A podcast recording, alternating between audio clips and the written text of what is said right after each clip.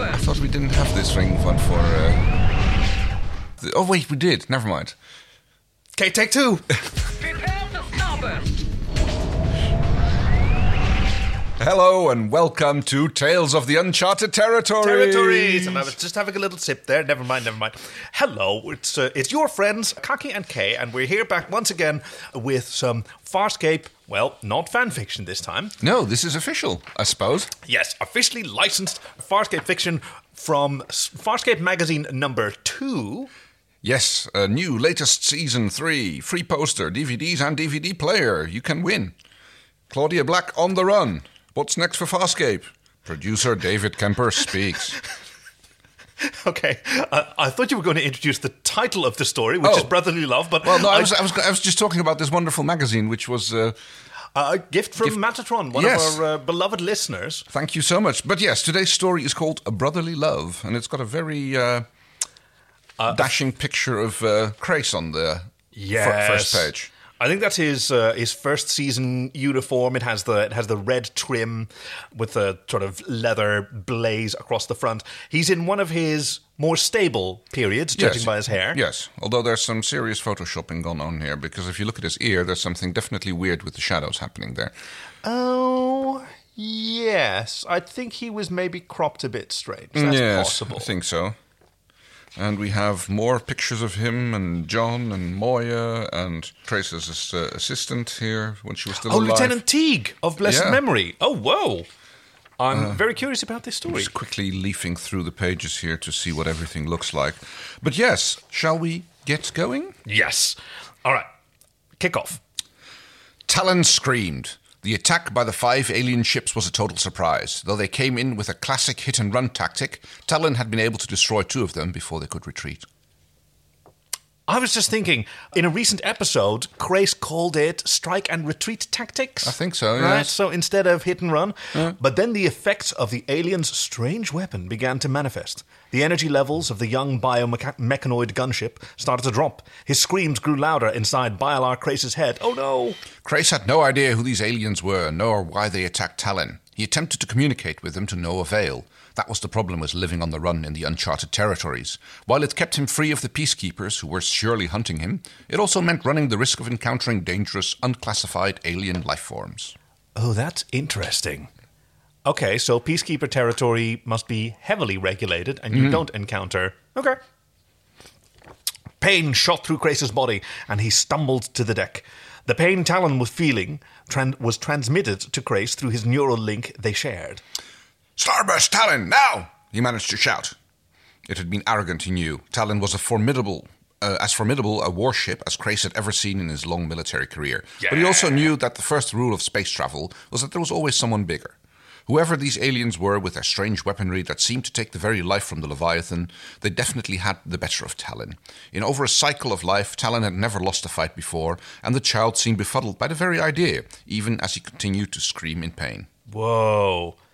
Okay, where do we place this then? Because this must then be after, I guess, the. Oh, what were the the Skeksis? What were they called again? Right. Or bef- uh, Imagine me not knowing that. Isn't yes, Halosians. Halosians, yes. I, wasn't there? It could have been the story where they were. Oh no, they were attacked by the peacekeeper uh, uh, recovery squad, but that's different. Yeah, the retrieval squad. Ooh, Yeah. okay. Ha-da-da-da-da. No doubt, Crace thought bitterly. Talon learned that arrogance from me. That same arrogance had forced him to keep after Talon's mother, Moya, and the prisoner she carried, even after he had ordered. He, he had been ordered to return. Ah, yeah.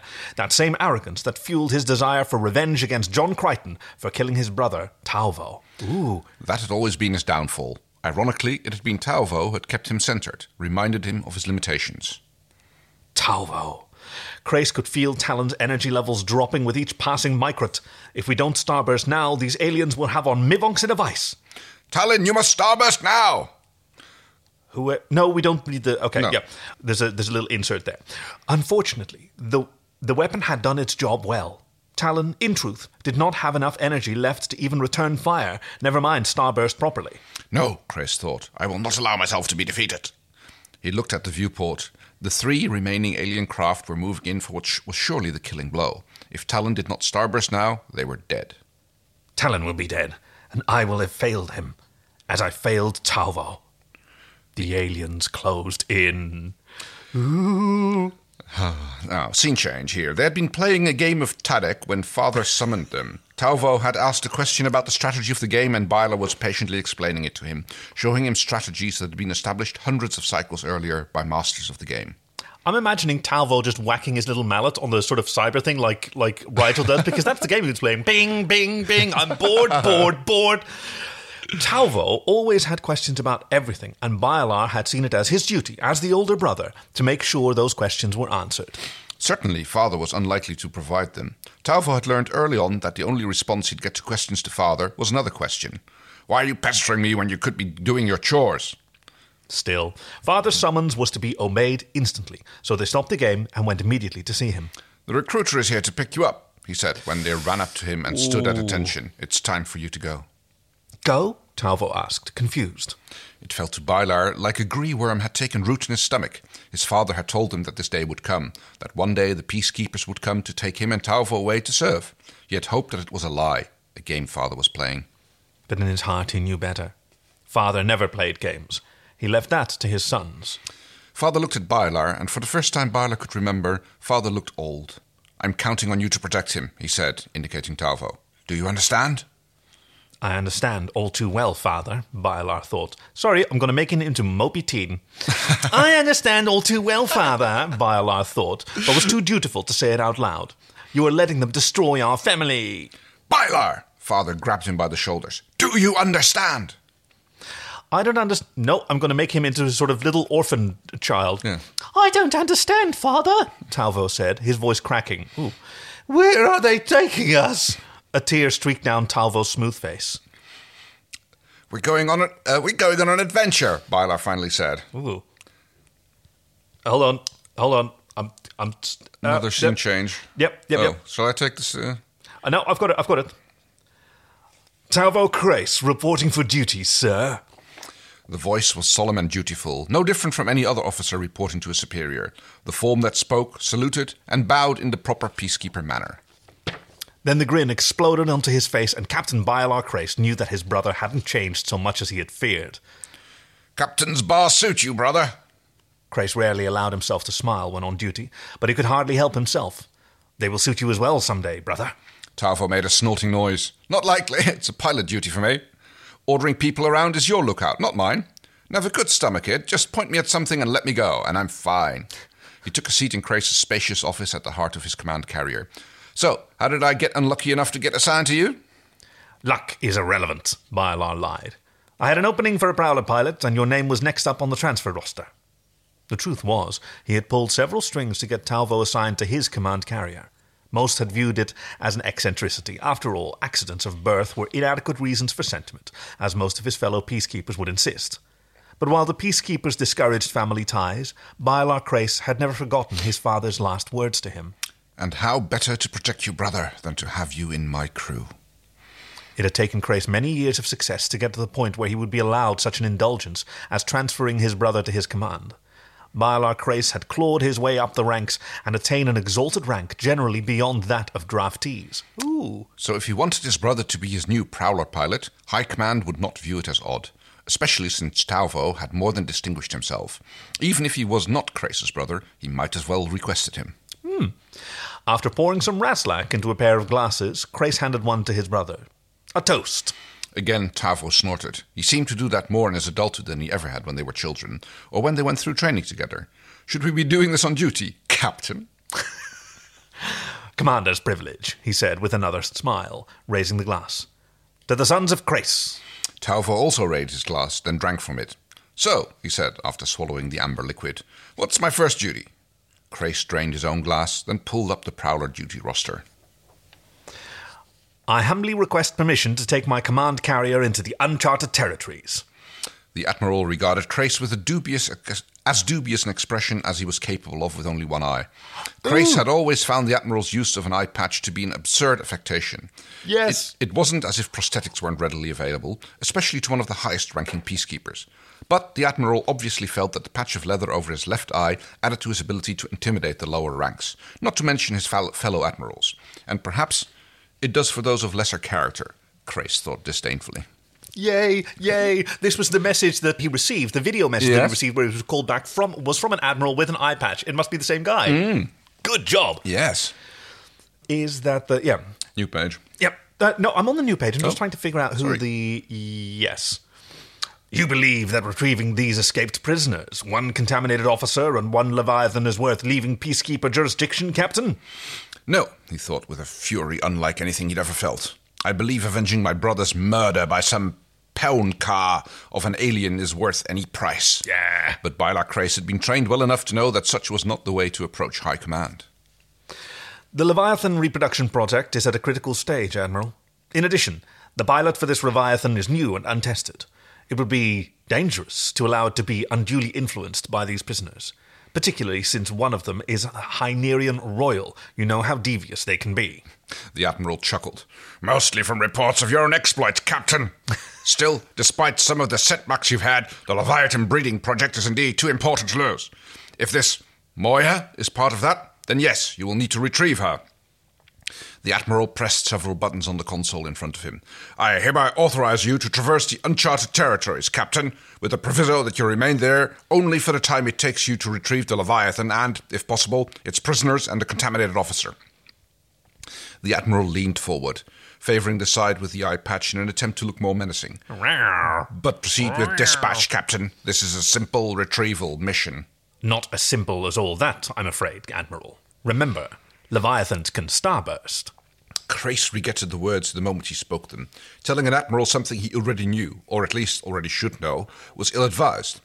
I'm fully aware of the tactical specifications of a Leviathan, Captain. Kindly get on with your mission. Without another word, the Admiral signed off, his face disappearing from the holoprojector in Crace's office. The same office where he and Tauvo had shared that Raslak not so long ago. I promised to protect you, Tauvo, he thought. And instead, you wind up dead. You will be avenged. He opened a communication channel to, to the command. Lieutenant Teeg, set course after the Leviathan. Into the uncharted territories, came Teeg's voice over the speakers. Crace noted that the lieutenant had carefully phrased the inquiry as confirming the orders, not questioning them. We are authorized to proceed into the uncharted territories in order to retrieve the prisoners and the Leviathan. Best speed, Lieutenant. This is riveting, by the way. I know we're just completely losing ourselves in this, but in the meantime, like this is we've never spent this much time with with Crace. Like No. By now we've had Incubator, so we've had a day in the life of uh, uh, of Scorpius, Scorpius. yes. But not like what's life like for Crace on Talon with just nobody else to talk to? No. Well, this is not on talent. This is all a flashback to. Uh, Yeah. Oh, yeah. I sort of thought that maybe he was flashing back to this while he was there. But yes, you're right. This is sort of cutting back and forth. Okay. Riveting, in any case. Lieutenant Teeg lay dead at Crace's feet. Oh. For many cycles, she had served faithfully by Crace's side, coming up with him from the lower ranks, always dedicated, always loyal. Bialar Crace had snapped her neck without a second thought. The Admiral's orders were simple and straightforward return to First Command and explain why a retrieval mission that shouldn't have taken more than a few solar days had now been going on for half a cycle. Oh. Only Teeg and Crace had seen the orders. The simplest, most effective way to keep the rest of the crew from knowing about those orders was to kill Teeg, then order his carrier deeper into the Uncharteds. He had Crichton in his hands. In his hands! And still he was not able to kill him. The human had once again slipped through his grasp thanks to that farbot madman Maldis. Crace called up the image of Tauvo. Today had been the anniversary of his birth. He remembered the day Tauvo was born as if it was yesterday, almost as clearly as he remembered the day they were drafted into the Peacekeepers. I'm counting on you to protect him, Father had said. And the human Crichton, a member of a pathetic inferior species, had killed him. Crace could not forgive that sin, and so committed more of them.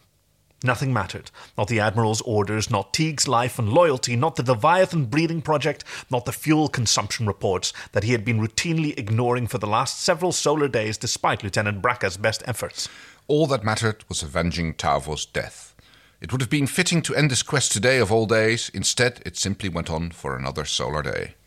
And another, and another, and it would continue until John Crichton lay dead at Bialar Crace's feet. No! Crace woke up screaming again.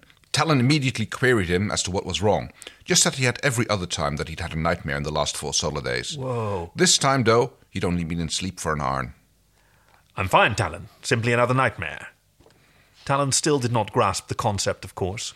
Crace doubted he ever would. Leviathans didn't sleep and therefore did not dream. Besides, Talon was a child, less than half a cycle old, and was still full of questions. In many ways, he reminded Crace of Tauvo when he was younger. Since Crace had set himself up as Ta- Talon's surrogate father, in much the same way he had with Tauvo, he made sure always to answer his questions. There are images that come to me when I sleep, Talon. But of course, Talon wanted to know more about wanted to know about these images. People, he said evasively. Sadly, his connection to Talon was too close for the biomechanoid to be so easily put off. Talon could feel how important the people in the dream were to Crace. However, Crace refused to dwell on it. They are people from my past, Talon, from before you and I were bonded. This confused Talon. Like most children, he had very little conception that there was life before he existed. He did not understand how anybody else could be of consequence. This is brilliant. Yeah, you are correct. They are of no consequence. We shall not speak of them again. Have the Holosians returned or brought friends? So it was the Holosians who attacked them. Aha! Yeah. Well, unless we're. I think we're still sort of cutting through various flashbacks because it was five ships that left him crippled. Yeah. So this must still be before the opening attack. Okay. Right? We're just inching our way up from Oh, okay, yes. season one Right, through. I see what you mean. Talon had dealt rather harshly with the Holosian ship that had attacked them two solar days ago, but it had not completely destroyed them. Talon had not seen any sign of them since. Very well, I will return to sleep for the non for the nonce. Oh yes. Wake me if I'm needed, Talon. Crace could feel the young Leviathan's concern through their link, but the ship said nothing. Crace went back to sleep, determined that the nightmares would not come back. They would, of course.